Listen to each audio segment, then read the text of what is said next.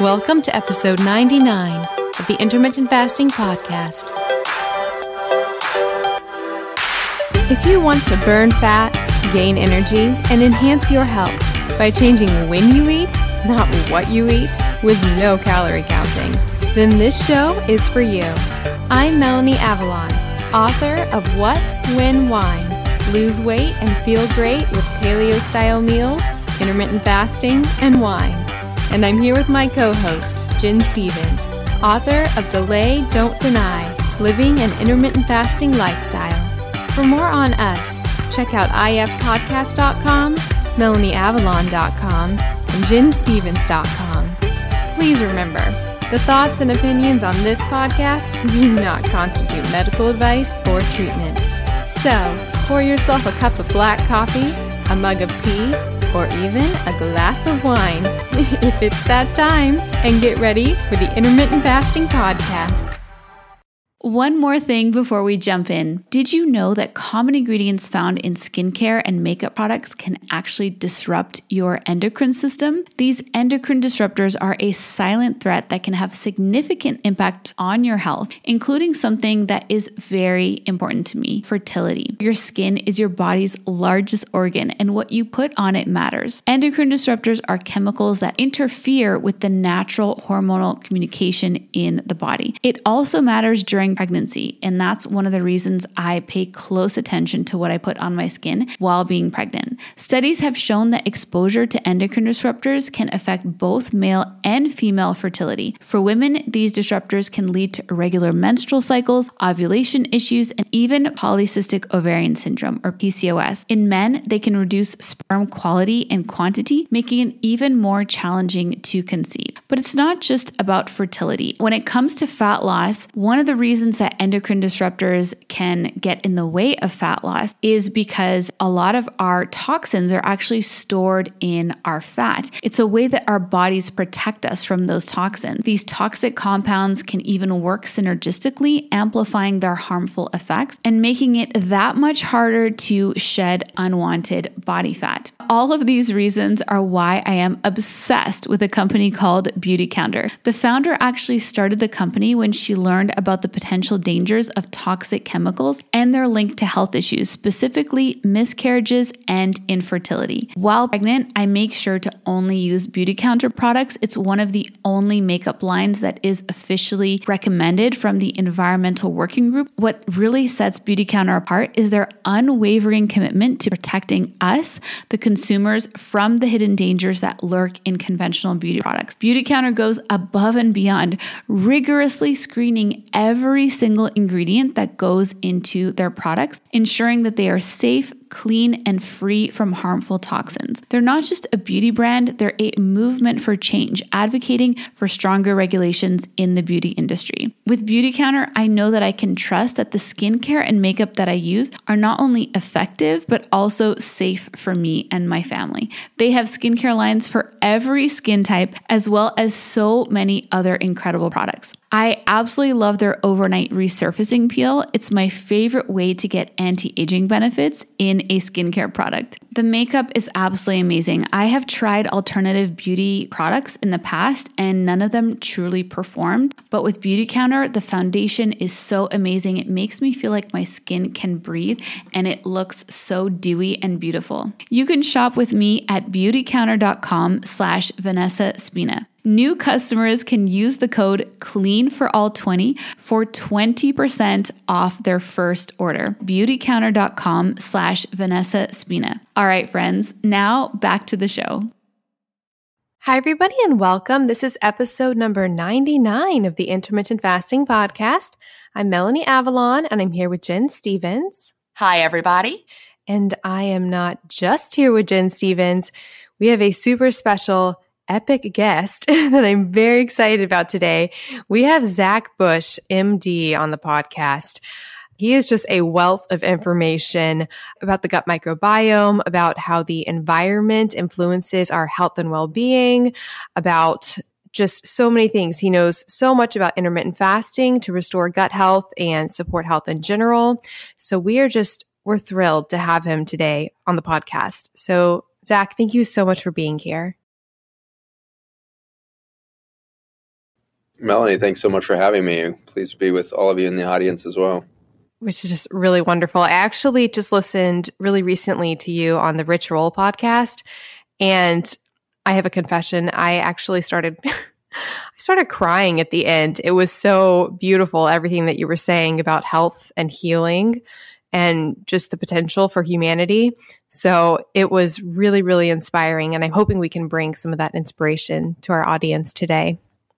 Lovely. I am glad to know I'm not the only one crying on a frequent basis. I, often moved to tears by by the subjects that that we engage in these days. There's so much tragedy around us today, and there's so much opportunity around us today. And uh, the potential for uh, joyful rise of our consciousness and function is is just as poignant and just as powerful as as the crises and traumas that we're experiencing as a species right now. So. I think anybody who, who can be turned to the tears through human interaction and communication and conversation has their finger on on the pulse right now. So I, I applaud and I'm grateful for your awareness of it.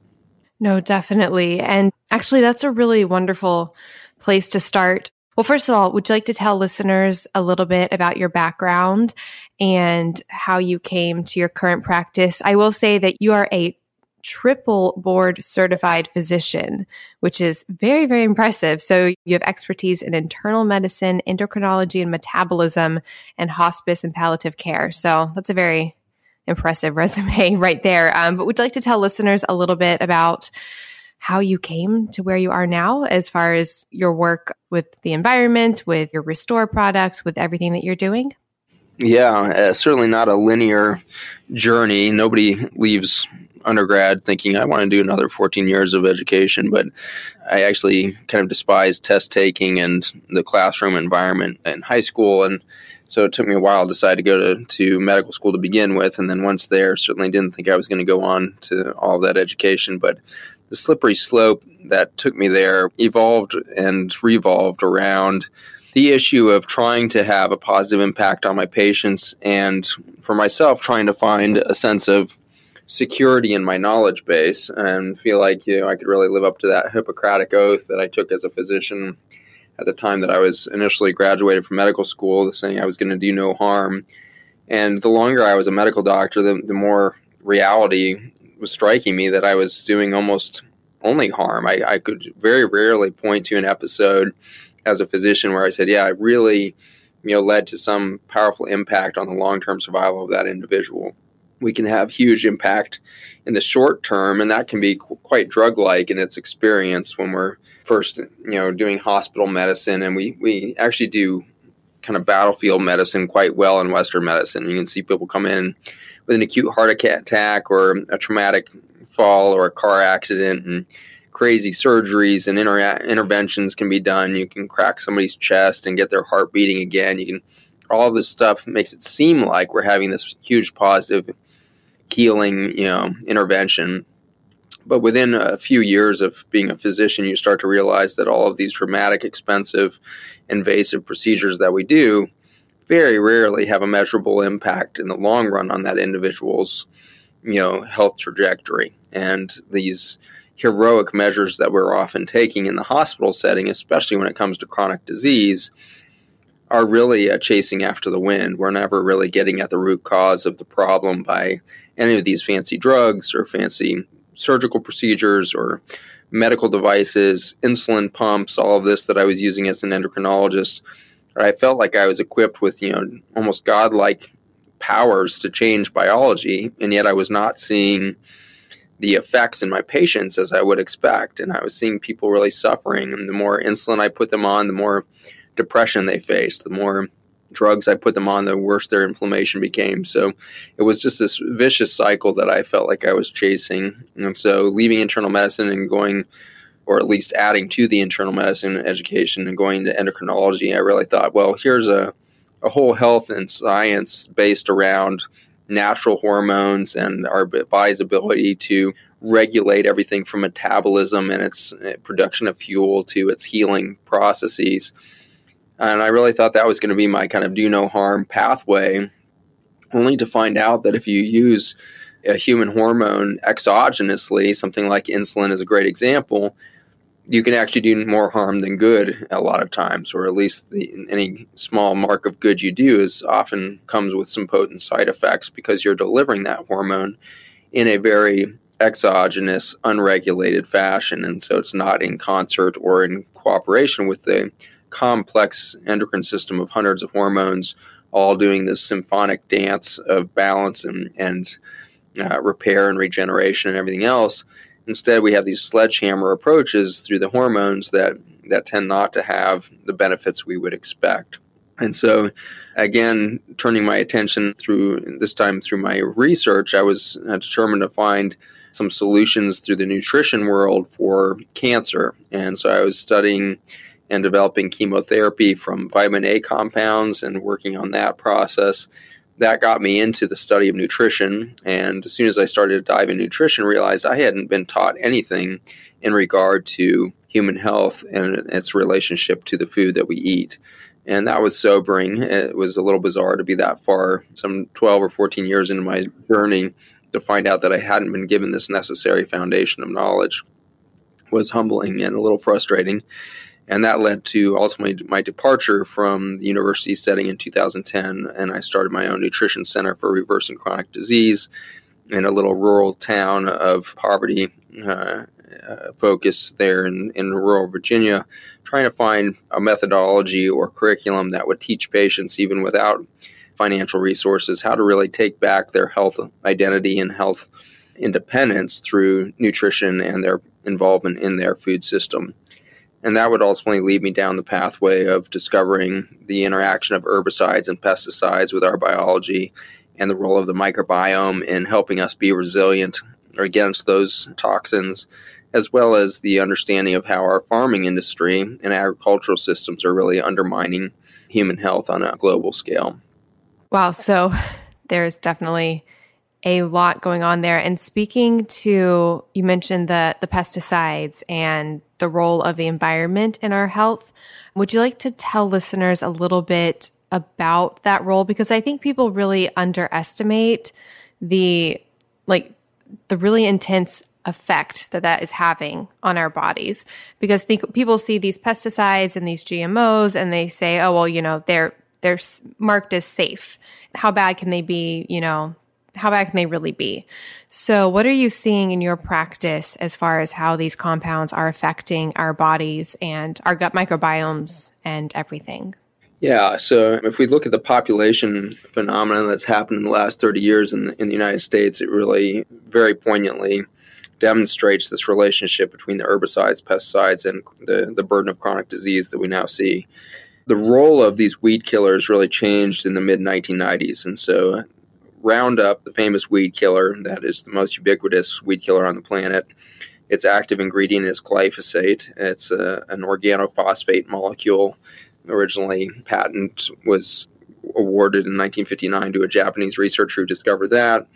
That patent was repatented in the United States in 1976 or 74 by Monsanto and then they would ultimately roll out in 76 kind of the product Roundup and all of that. And Roundup would become used extensively in not just the farming world, but actually even more aggressively often in the residential and, and municipal settings of parks and streetscapes and driveways of homeowners and backyards and the rest. And so during the 1980s, we started to really get exposed to this water soluble toxin that was washing down our driveways into our water systems, invisible to our detection methods. And nobody was really aware that this stuff was dangerous because we were being told by the chemical industry that these, this stuff was safer than water. And so that kind of hubris of, of the chemical industry really fell short of the reality that even by the late 80s, Monsanto themselves were publishing the cancer causing effects of this molecule and the, the ability of this molecule to undermine biologic function. Can I ask you really quickly the tagline safer than water? How are they supporting that? I know that jumped out to me as well. That sounds crazy that anyone would say that. Yeah, and to give you a sense, it's even still happening. There was a recent situation, a large school board was considering outlawing Roundup from the schoolyard. And sitting on that in the audience happened to be a parent of one of the kids, and he works for Monsanto. And you know, this was just in this past six months. He was so vociferous and angry at any accusation that there was any harm in this molecule that in the end his defense was that he would allow his kid to lick the grass after spraying Roundup on it uh, because he was so convinced of its safety. And that little testimony was enough to, to tip the school board into not taking any action and continuing to use Roundup on, on the school property.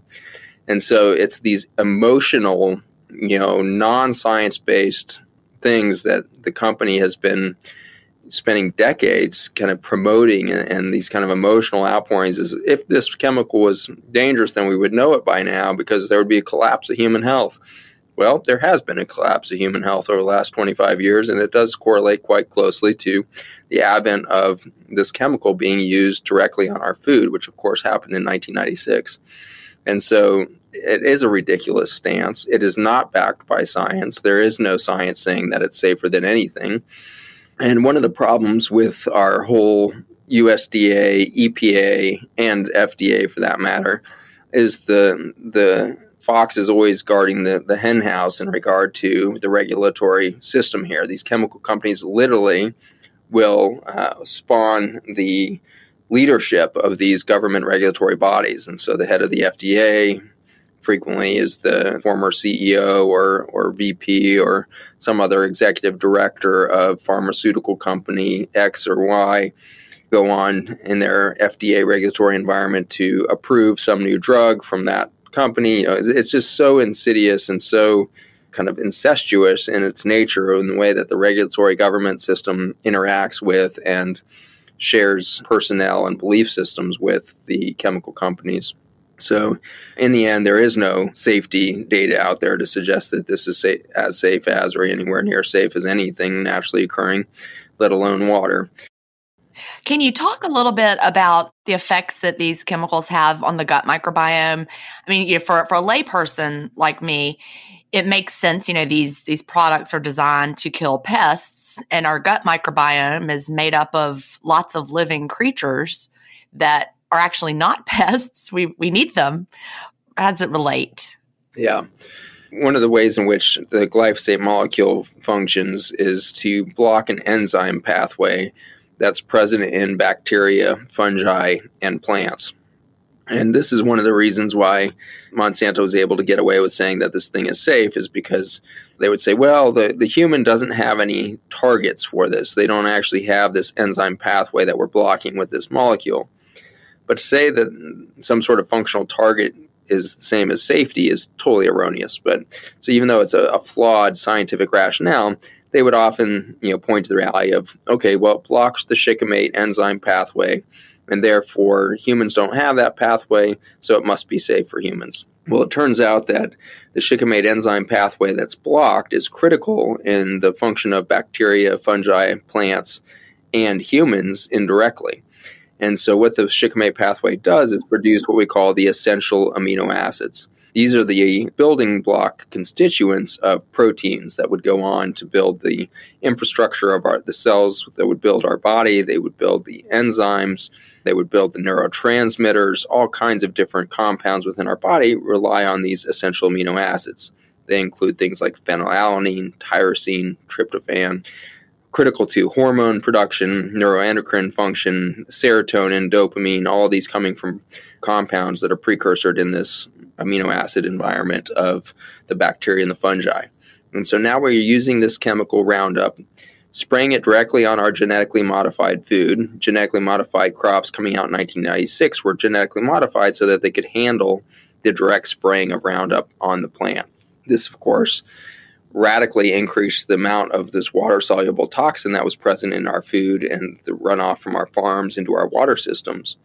And so between 1996 and 2006, we see this radical increase in the usage of this molecule on genetically modified seeds and mature plants before harvest.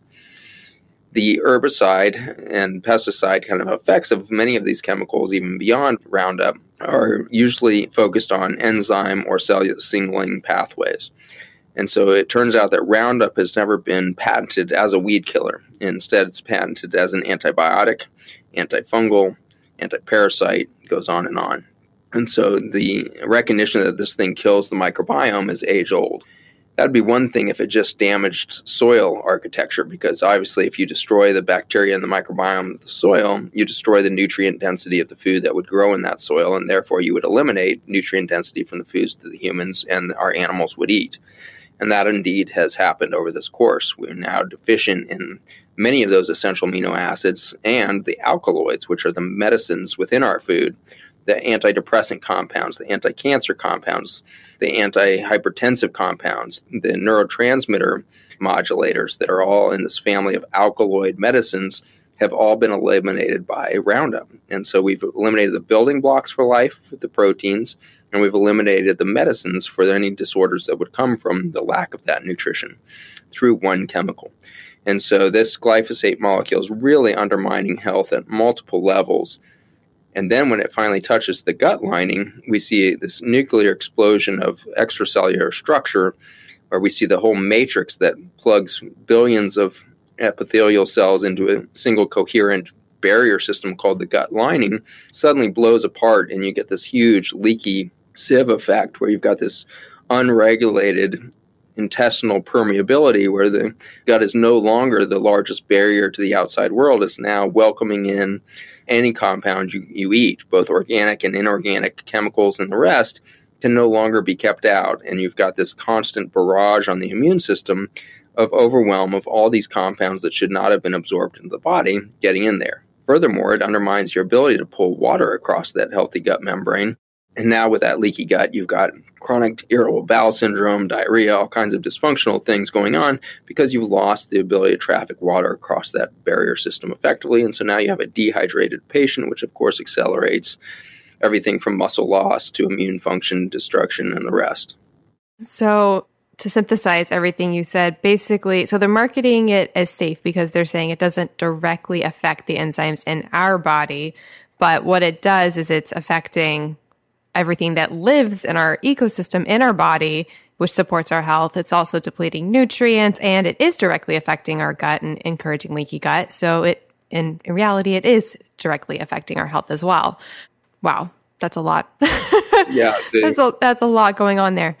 And so what can we do besides, I mean, you know, consuming, personally consuming organic produce and food, even though I know even that is still likely tainted with Roundup because it is so pervasive in the environment and water soluble. But as far as like focusing on healthy food and organically grown food, what else can we do environmentally and personally to address the damage? And like, is it too late? Are we irrevocably damaged from Roundup and in our gut microbiome and our our gut systems, or can we heal? Yeah, lots of good questions there. So we'll tackle kind of what can we do environmentally to, to do this, you know, repair this situation. I think that biology is super resilient. I think I, I see on a daily basis in my clinic that you know, people can heal from unbelievable amount of damage. And so I believe the ecosystem is capable of a large amount of recovery. I don't think that we can get back to a microbiome and ecosystem balance that we had 60 years ago. I think we've driven to extinction tens of thousands of species over the last 50 years, and so we're never going to get those back. And so we've done some irreparable damage to the ecosystem, undoubtedly. I think a lot of those species that have died were in the soil and water systems that were exposed to the highest levels of these chemicals, not just Roundup, but things like atrazine and all kinds of other chemicals there's 64 other herbicides and pesticide chemicals present in like a, a typical glass of wine from California, um, you know, not just Roundup. So 64 chemicals, if you can wrap your head around that, you know, I, I study every day the, the massive impacts of one, but now you compound that with 63 other toxic compounds. A simple glass of wine is no longer, you know, a pleasurable Im- imbibing of a little alcohol. You're literally drinking a chemical soup in a glass of wine. So it, you know, it's just unbelievable. So what can we do? So what what we have to do is we need to change agriculture at at, at the big big level. It's one thing on the personal level that I think is important to grow a little bit of your own food. So, grow a garden, can your foods, do a little bit of fermentation in the home, make your own sauerkraut, make some kimchi, get engaged with your food on, on a lot of levels is a huge step one personally. But until we really start to, through our consumer behavior, change the macro, big scale farming, we're not going to succeed. And so, in realizing that over the last few years, my colleagues and I have been working very hard to launch a new nonprofit, uh, which actually officially launches to the public tomorrow. So, February 12th, uh, you can check this out. And uh, this podcast may be ha- uh, publishing at a point quite a bit past February 12th, so it should be available to you when you hear this. But the website's farmersfootprint.us, and this is our documentary series around this topic. And the documentary series is our first call to action to support our larger nonprofit that's doing farm education. It's supporting both consumer and farmer education, supporting research and development for the farmers, as well as grant support, direct financial support for their farms to make the technological investments to make the transition not to organic farming, but actually to something called regenerative agriculture, which is a, a major step forward from the current organic practices done around the country. And so we're very, very excited about this nonprofit.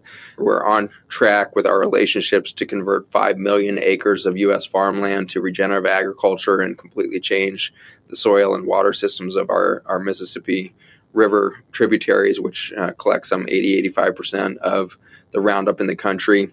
And so we were very excited to see the impact of these regenerative acres start to clean up our environment. And the exciting thing is that not only do we recover soil architecture in the first year, we ultimately start to reabsorb CO2 out of the atmosphere very rapidly in these repaired soils. And so we really have the opportunity not just to improve soil health, but to actually improve air health and, and reduce the CO2 uh, impact on global warming through just man- healthy management of our soil systems. So that's what we can all start to participate in. We've partnered with a lot of the age old groups out there, including the Rodale Institute, the Savory Network that's worked extensively in Africa and in the developing world to recover native grasslands. We're working with Kiss the Ground out of LA. We're working with Regrarians out of, in Australia. So great orgs across the world are partnering with us to get this educational and direct farmer support channeling on. We really believe that direct relationship of consumers to farmers can bypass all of the political and bureaucratic BS that has shaped farmers' behavior and put them in a codependent, dependent relationship to banks and loans and all of these extensive inputs that they're supposed to always be buying to try to keep their dead soils producing.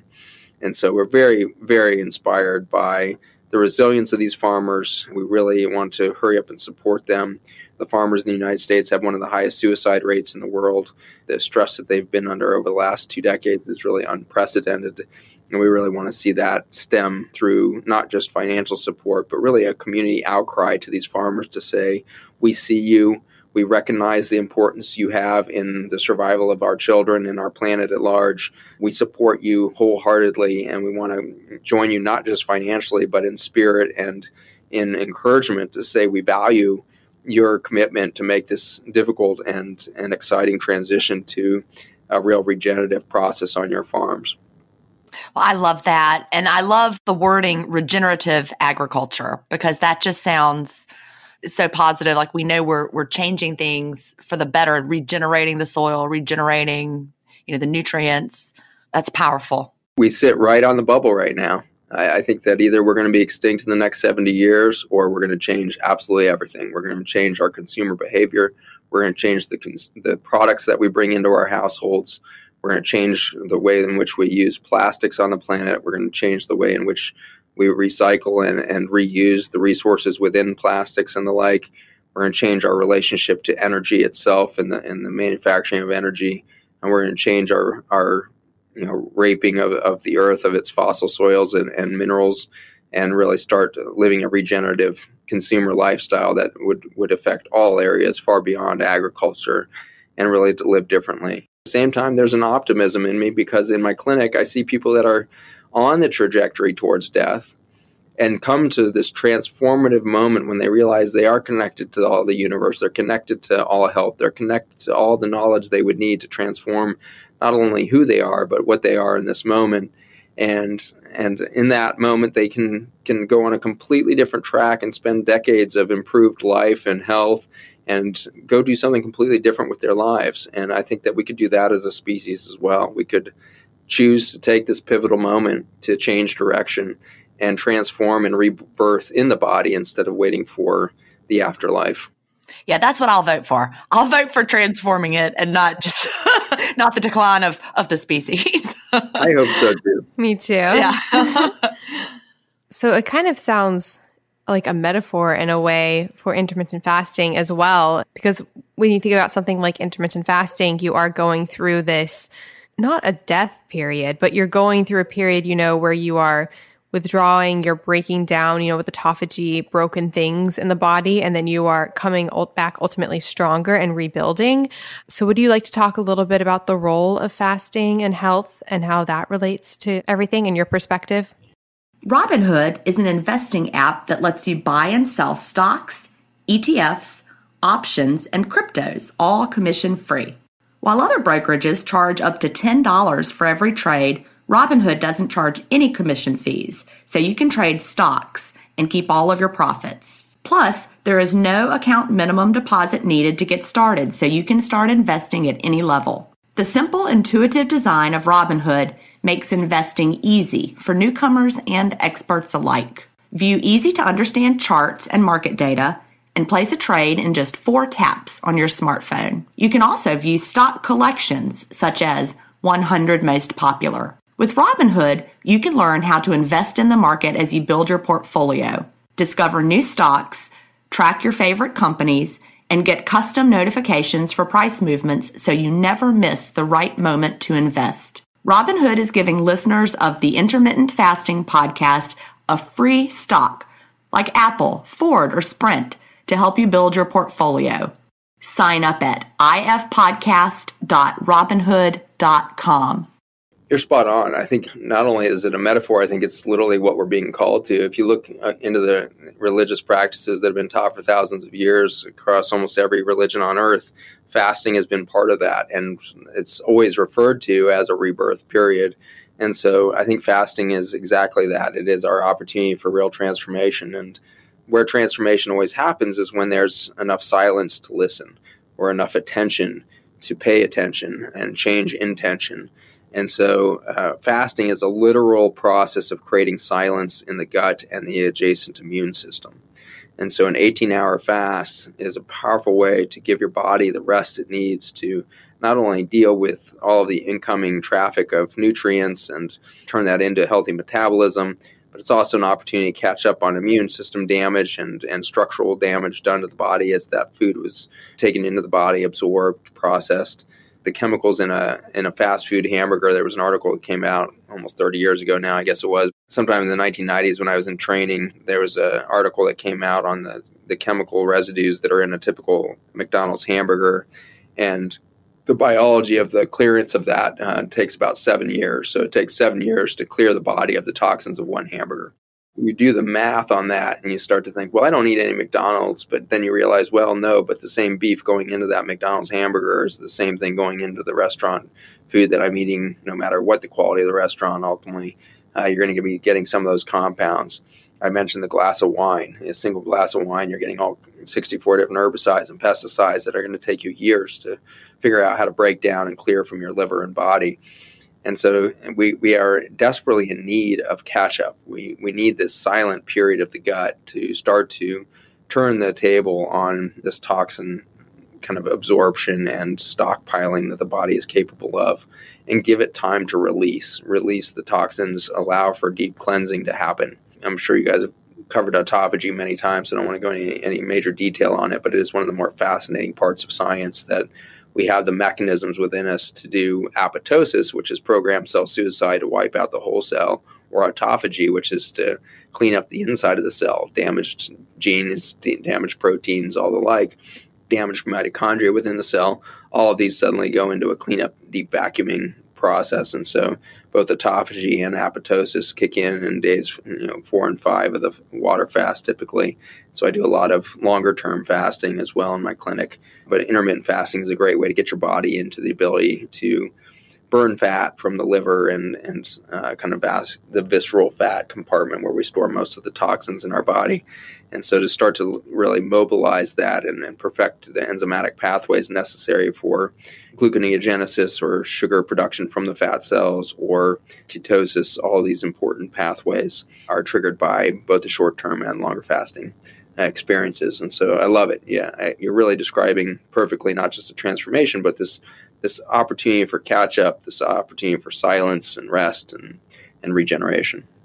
So, do you yourself follow an intermittent fasting lifestyle, like with the daily eating window approach or something like that? I do, but I, um, I'm a huge fan of not doing that constantly. I, so I'm a huge fan of switching in and out of the intermittent fasting pattern. So typically we'll, we'll teach something like a week on, then a week off. People find different intermittent fasting patterns that work for them. Some people do seem very comfortable in doing it daily. Others seem to prefer, you know, more alternate day approaches or like you said, going maybe week on, week off. I know like for me personally, when I was combining intermittent fasting with a lower carb approach and wasn't, you know, refilling those carbohydrate stores and stuff like that, I would see actually much higher fasted blood sugar. And that was just for me. But then I found that once I changed what I was eating and started eating more carbs for in my personal eating window, also probably elongating my window a little bit at night, that that actually addressed my blood sugar issues. So I guess we're all like very, very individual and very unique. I would say that's spot on. I, I think that would actually be pretty generalized to the population. If you can lengthen the, your window and increase carbs, you're going to help with that ketone escape. Yeah, so I think it's really because we get a lot of questions from listeners trying to find, you know, the right intermittent fasting pattern that works for them. And like I said, some people settle in and they seem to be good for the long haul and they don't really have any pushback that they can tell from their body, but others, it does seem like it can become a little bit of a chronic stress if they're not properly addressing all of their body's needs. And we're just all so unique. So it's really wonderful to hear that intermittent fasting is so beneficial with everything you were discussing and that it is possible to make it work for you in the way that it should. And I'm really, I'm really happy that you know about, we get so many questions about autophagy and apoptosis. And I know we do talk about a lot on the podcast, but since you are sort of an expertise on that. I would like to hear a little bit more about that just because we do get so many questions. So do you see autophagy happening even on the shorter fast? So like a 16 hour fast, like a lot of people do, you know, 16, eight. Do you see that process starting within that time period? I haven't seen compelling data out there, and that, does not mean it's not out there at all. That, that, data may exist. I just haven't seen it. The the data that I've seen a lot of and, and have participated in is, is the data around that five day fast period. Like you go past 72 hours, there's a biologic switch that throws in at, at that point where you've now run out of glucose storage in the form of glycogen at the liver and the brain and now you're somewhere between 48 and 72 hours fully reliant upon gluconeogenesis from fat to produce the sugar that would be needed and used by the system. During that same period of time and probably linked to the hormonal changes that happen in that moment is when we start to see the mobilization or, or production of the vacuoles or these envelopes that are produced within your cells to start the process of autophagy autophagy, if you break down the Latin there, is you know self eating, and so when you self eat, what you're consuming in the case of autophagy is damaged material inside of the cell. Mitochondria, I think, are among the most common stuff that you would find in an autophagy vacuole or envelope, and so you'd find damaged enzymes, damaged protein structures, mitochondria, might see some of the, the damaged infrastructure of the Golgi apparatus and other structures within the cell that are prone to oxidative damage. Phospholipid membrane can be damaged by a lot of the common free radicals that we see in the environment or caused by environmental exposure. The hydroxyl free radical being one of those most common ones to induce injury at lipid membranes. And so, not only would that damage the mitochondria, but other parts of the cell. And so, these damaged parts start to get vacuumed up and so somewhere in that two to three days is where that, that vacuole production really kicks in. I think if you've got an individual that was capable of tripping into that sooner, they would have to have a very, very lean, lean liver. And so if you were able to run your, your liver out of glycogen within 16 hours, I could imagine a scenario where you could accelerate that process. If I could jump in real quick, we find that actually people who live an intermittent fasting lifestyle for for a good period of time, you know, who do follow the daily eating window approach, even when consuming carbs in our eating windows, we don't fully refill the stored glycogen in our liver.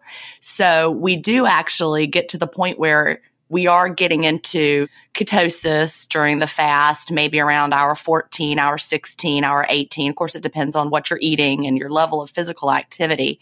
But people do find that they're getting in, into that state because we've depleted our liver glycogen over time. You know, if you're if you start with completely full liver glycogen stores on day 1 and just start fasting, yeah, it's going to take, you know, 3 days to get through all those.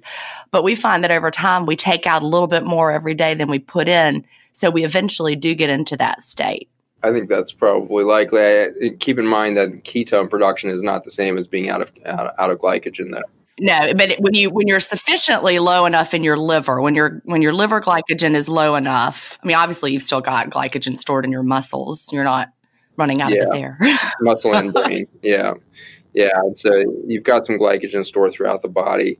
You see this with training, and and yeah, I was lecturing a couple years ago at the the Low Carb USA conference and speaking there to you know some of the real forefathers of the concept of intermittent fasting and, and longer term fasting as well as the high fat low carb diets. And you know the reality is the majority of them have found over time that as good as they think they feel if you do neurocognitive testing your brain's not working as well as you would hope on chronic fasting patterns. And there is some rationale to coming in and out of that process so you know i think what, what I can say with confidence is we are brand new as a field. We're very you know neophytes in understanding you know all of the variables that go into this, and so I think that the biohacking community is doing the right thing by looking at each body as an individual you know complex system and take this you know, and your own data and try to do it. But unfortunately, that's complicated by a lot of pseudoscience and half science that's out there in this industry because there's been a lack of funding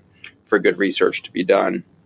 And so that that's hopefully you know my my company and my my basic science lab hope to be kind of a bridge for that in the long run but i think we've got decades ahead of us before we really start to tease out all of the variables that would be involved in that relationship between fasting immune system rest autophagy ultimately apoptosis and programmed cell suicide and cancer cells and the like and then moving out to more complex things like neurologic stress, neurotransmitter production. Where do you get the best serotonin and dopamine reserves? You know, all of these things have yet to be answered. Yeah, that's one of the themes I picked up on from many of the guests that we've had on our podcast is that we see just anecdotally these different practices really working for people.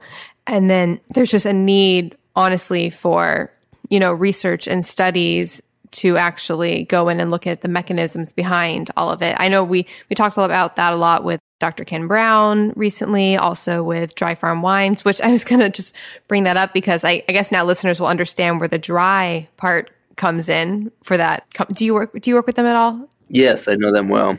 Yeah. So, so now for listeners, you might understand why the dry part is important of Dry Farm. It's because they're not using the water irrigation in the wineries, which would also be saturating further the grapes and those environmental toxins that are water soluble. Tangent, but just a little fun fact.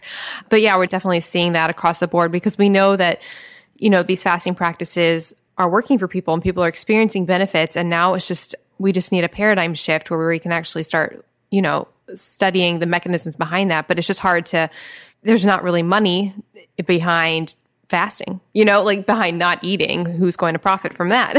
so, um, yeah, it's definitely a much needed paradigm shift. I would like to hear a little bit about your Restore supplement that you have formulated because I, I've been taking that for a while actually. When I first heard about you, I mean, it was a while ago. How long have you had that product? First developed it in 2013 and was using it just in my clinic. It started with my all my cancer patients because I was not seeing the reality of those molecules well. I, I, was my brain was still stuck in, in my chemotherapy development days, but by 2014 we had figured out that uh, this thing, these molecules made by the bacteria and fungi were were doing stuff way upstream of where cancer cells would be, and they were really working in this environment of protein production and, and natural protein folding and all this stuff in the extracellular matrix of the gut and the kidneys, the blood-brain barrier, and the like. Okay, yeah, because I think I started using it for the first time probably around 2016 or so. So it was available to the public. Yes. Then. Yeah. Yeah. Okay. I think it was like right around Yeah, because I probably first heard about it about then, and I currently have had it in my cupboard for a while now. How does it work to help restore gut health? And also, if you could discuss how it would affect being taken in the fasted state, what it would do. So uh, the molecules I discovered in 2012 was actually in a soil science paper that I was reading, and they looked remarkably similar to some of the chemotherapy I used to make at the University of Virginia. And so that was the aha moment. Started studying those molecules in soil to find out that they were made by bacteria and fungi was the aha moment for me because by this time, 2012, we had started to see a ton of data coming out of many universities showing that there was a huge correlation between changes in the microbiome of our gut and our propensity towards any number of cancers. Down to the level that we could tell that if you lost these bacteria, you were going to be prone to breast cancer. If you lost these bacteria, you'd be prone to prostate cancer and the like. And so, this huge correlation between the microbiome and cancer occurrence was becoming very well established, but nobody had started to understand how that was possible. What what was the causation rather than just this correlation in, in microbiome and cancer? And so the, the answer that, you know, or the realization that bacteria and fungi could make molecules capable of cellular communication like my chemotherapy had been working around was the aha moment of, oh my gosh, if you have an intact microbiome, you've got all this communication pumping out of the biology to make sure that cancer doesn't occur. And so our ability to prevent cancer is a naturally occurring God given gift through the relationship of the microbiome and the human biology. And so our supplement process that we put into play over the next two years was can we figure out how to get those molecules in mass and in variety out of fossil soils where we know we had a much much denser microbiome in the soils that dated with the era of the dinosaurs? The dinosaur extinction that was last major extinction on earth occurred through a death of the topsoil. An asteroid hit and layered a huge layer of dust across the surface of the earth. We got a a lack of oxygen into the soil. We had this breakdown of the normal ecology of the soil, and we lost that vitality of life and biology on Earth, and so a huge extinction event happened. Over the subsequent millions of years, obviously, we rebuilt much of that ecosystem, but never to the levels that we had 60 million years ago. And so, even today, you can't find topsoil levels that, that can rival those that we saw back in the day.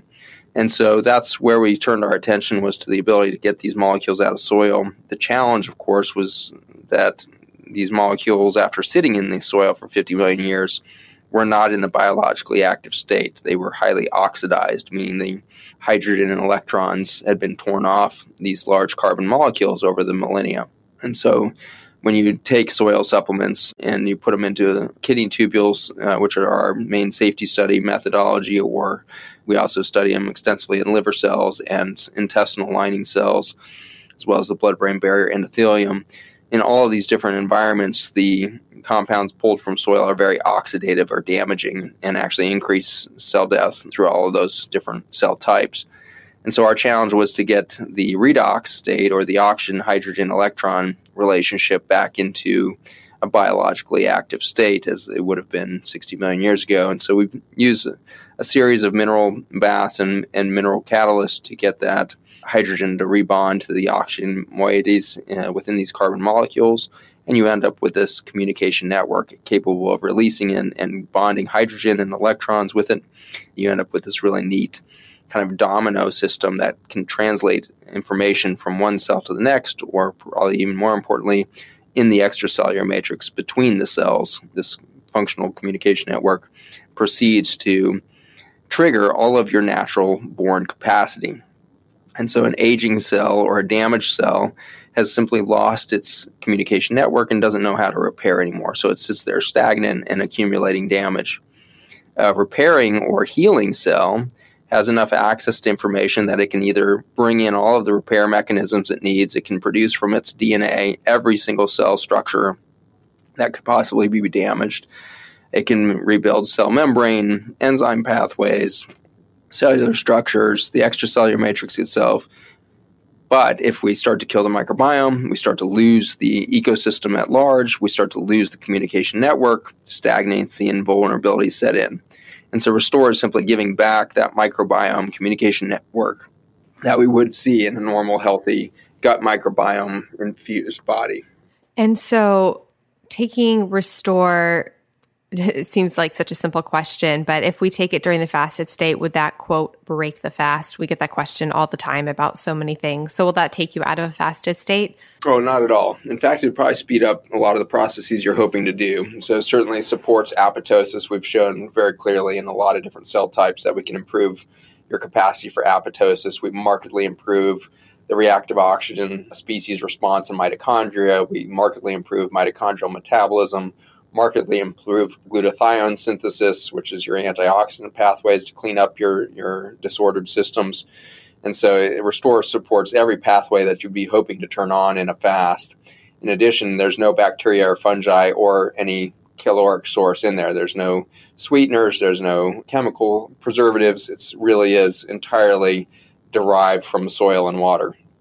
And so the compound's very effective and safe to use throughout a fast and certainly has no mechanism to break the hormonal pattern that you would experience during a fast. Oh, perfect. And I will say, having personally taken Restore, that it has really no taste to it. I mean, it's not really going to throw off any of your your taste buds or anything like that. It, it tastes very much similar to water. It's like a brown water and that's one of the ways in which it's often taken during a fast is we always encourage hydration protocols during fasting. And so uh, adding some restore to your water can improve the biologic availability of that water when you're trying to hydrate during a fast. Okay perfect.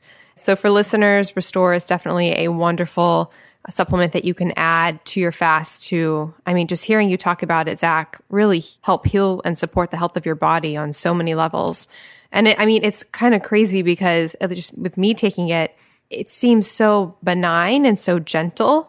You know, like you're you're taking it thinking what you know what is this actually doing, but in a way, I think that sort of goes with the intermittent fasting lifestyle and the fact that just supporting healing and health by not going crazy, but rather by being calm and quiet and letting the body naturally restore and naturally achieve the states of health that are that are possible to it. Very good. Yep. So I was actually wondering, Zach, if you could retell the story that you told at the end of the Rich Roll podcast about when you're working in the ER. You said you had that one night with the the three people. I was wondering story time. I was wondering if you could tell that story because that just really really affected me and I would love to share that with listeners because I thought it was really motivational. Yeah, so I was recounting um, one of the, my evenings in the ICU when I was a senior resident in uh, University of Virginia at the time, and we do a fair number of resuscitations over the course of a residency. You do so much time in a hospital, you see a lot of cardiac arrest, and so we end up pumping drugs in, putting people on a ventilator, and, and trying to get their heart and respiratory systems restarted. And our success rate is pretty pathetically low. It's in a hospital setting, it's typically about 6% of people will be resuscitated to the point where they have some cognitive function, recover, and 94% will either not resuscitate at all or go on to a vegetative state and then die quickly thereafter. So our success rate is low. And so it was quite remarkable when I had an evening where I had multiple codes and three of these resuscitation events led to uh, a full neurologic recovery where we could speak with the patients for the, the coming days and weeks.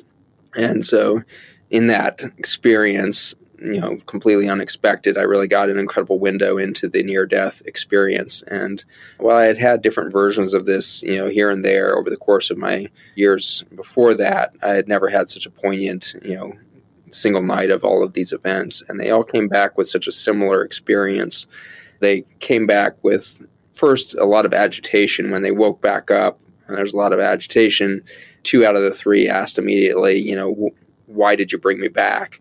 Because they had just experienced incredibly beautiful, peaceful experience that then reversed into this you know traumatic experience of being in isolated in an ICU covered in synthetic tubes pushed into every orifice and rectal tubes and Foley catheters into the bladder and IVs in the arms and central lines in the neck and you know just plastic drapes all the junk that you're surrounded by and not to mention the just pain and discomfort of being in that setting was such a contrast to the to what they had just experienced. And the description of all three came down to this one sentence that was so unexpected when I heard it the first time, and when I heard it three times, it was just I knew that the universe was speaking to me at that point as a, to hear it over and over again. But they each described the experience of being completely accepted, and that's hard to wrap your mind around. But they each had this experience of going into this silent space where they suddenly felt entirely accepted for who they were, meaning there was no judgment of their shortcomings, their insecurities, their they simply felt fully accepted, recognized, appreciated. And then of course their next, you know, descriptions would go into this experience of being loved and this this sense of love. And I feel like as a human being, I've got a, a real good sense of love. I've got a real good sense of what it feels like to be loved, and I have a good sense of what it feels like to love my children, for example. I can't go into a very clear description of that, what love is for me or what it is, but I, I certainly can bring myself to that kind of experience in my own life. But the experience of being accepted was profound and much different. And it really highlighted how the fact is all three of these individuals coming from completely different backgrounds a gentleman dying from complications of AIDS and the HIV virus, a gentleman dying from end stage congestive heart failure, a pastor of an African American church, and then a little a young kid dying at 18 from complications of a genetic disorder. Totally different human beings, totally different backgrounds, totally different personalities. You know, one of them super grumpy and gruff and, and, angry at the world. Another totally benevolent, you know, joyful pastor surrounded by a massive, accepting and loving community and huge family. And then this kid surrounded by his high, fellow high school students and, and all of this as he was dying. And yet, all of them to be so struck with the experience of being accepted really highlighted to me how we're all walking around with a really desperate sense of unacceptance. And we don't feel accepted. We don't feel seen. And that's pretty profound. And it has informed me as to kind of what I need to be doing in my own life, how I need to be speaking to people I meet. I need to be sincere in my address of people. I need to be less surfacey in my social interactions instead of just saying, "Hey, how are you?" and accept I'm fine. Instead, ask, "What have you been doing the last month? What's what's really been the most exciting stuff in your life? which ways have you been interacting with nature? What are, you, what are your favorite ways to exercise? What what kind of breath work have you been doing? You know, like really get into it with people as to what is their experience of being alive right now. And in that, you can invariably find huge acceptance of not just them, but ultimately of yourself too. You can forgive yourself so much if you just listen to the journey of somebody else and reflect on how blessed you are and how how much you've changed in the years because you'll hear people suffering through or struggling with issues you long ago resolved and you'll find people struggling with the exact same issues you're struggling with today. And in that i think we can find a huge sense of acceptance of self as well as our fellow humans. Yeah that is just so powerful and so beautiful and really resonates with me. And i think i think it's so important especially for our listeners and for everybody because for example, with intermittent fasting, people often come to that from like the diet culture. And it's all this journey to, or this intense need to lose weight in order to be accepted for yourself or how you think others perceive you. I mean, you were talking about the need to be seen. I think so many people struggle with the fear of being seen as well because we just are not we don't feel okay in our bodies and we don't feel okay as who we are when really there could be such a paradigm shift and i just i just really want to encourage everybody to just embrace that mentality of acceptance and love and knowing that everything you're doing can be okay like you are okay as you are yeah i just think oh, that is just so powerful and i think it really really it really resonates with me and is really what I'm trying to encourage for everybody. So thank you. Thank you so much for bringing that. And I have I have a question for you. Did you say you went to UVA med school? Uh, I went to the University of Colorado for med school, and then I was at the University of Virginia for all my postdoctoral work. I just wondered if you had ever come across, since you were talking about near death experiences, if you'd ever come across Dr. Ian Stevenson. Sure. Yeah, I, I read a, a, bunch of his work, you know, several years ago, and was fascinated by his his research and what he was doing. But when you mentioned near death experiences and UVA, I was like, huh. Yeah, he would definitely come up. Yeah, yeah, for sure. Yeah, his personal journey has been extraordinary. So, did you ever meet him? Did you know him? Yeah, I've talked to him a couple times. Fascinating. Does he have books? Yeah, he did research on reincarnation and uh, past lives. It was he was a skeptic who fell into this accidentally, but fascinating stuff. Yeah, definitely worth looking him up for sure. Good one. Fascinating. well, for listeners, so this has been absolutely wonderful. So we will have show notes for this episode at ifpodcast.com slash episode 99. And on that page, I will put links to everything. So there'll be links there to the Restore supplement that Dr. Zach has formulated that I absolutely love. And like I said, super healing, super supportive of health in general and helping to restore our bodies um, to a state of health despite all of the the attacks we are facing from our environment and our lifestyles. So I'll put a link to that in the show notes. I'll put a link to congratulations uh, tomorrow in advance on your foundation. Is it, you said it was a foundation? Yep, nonprofit there. Yep. That's really exciting. Tomorrow must be a big day then. It is. We are excited for the farmers. It's going to be big. Super exciting. So we'll put links to all of that as well. Also to more information about Zach and his work and everything else. And is, is there anything else you'd like to get out to listeners? So much more, but uh, I think our time's up. But uh, the zachbushmd.com website is my educational platform. And so I speak to everything from biohacking to spirituality and biology and many different avenues through that website. So Zach Bush MD can get you a lot more if you want to go down that rabbit hole. Awesome. That's wonderful. Well, I thank you so much for all the work you're doing. And it's so wonderful to see somebody like you who synthesizes the environmental needs, the the physical needs, the biological needs, but then also under this mindset and this viewpoint that brings in the you know the greater spiritual understanding and where we're going as a species and humanity. So I really really appreciate everything that you're doing.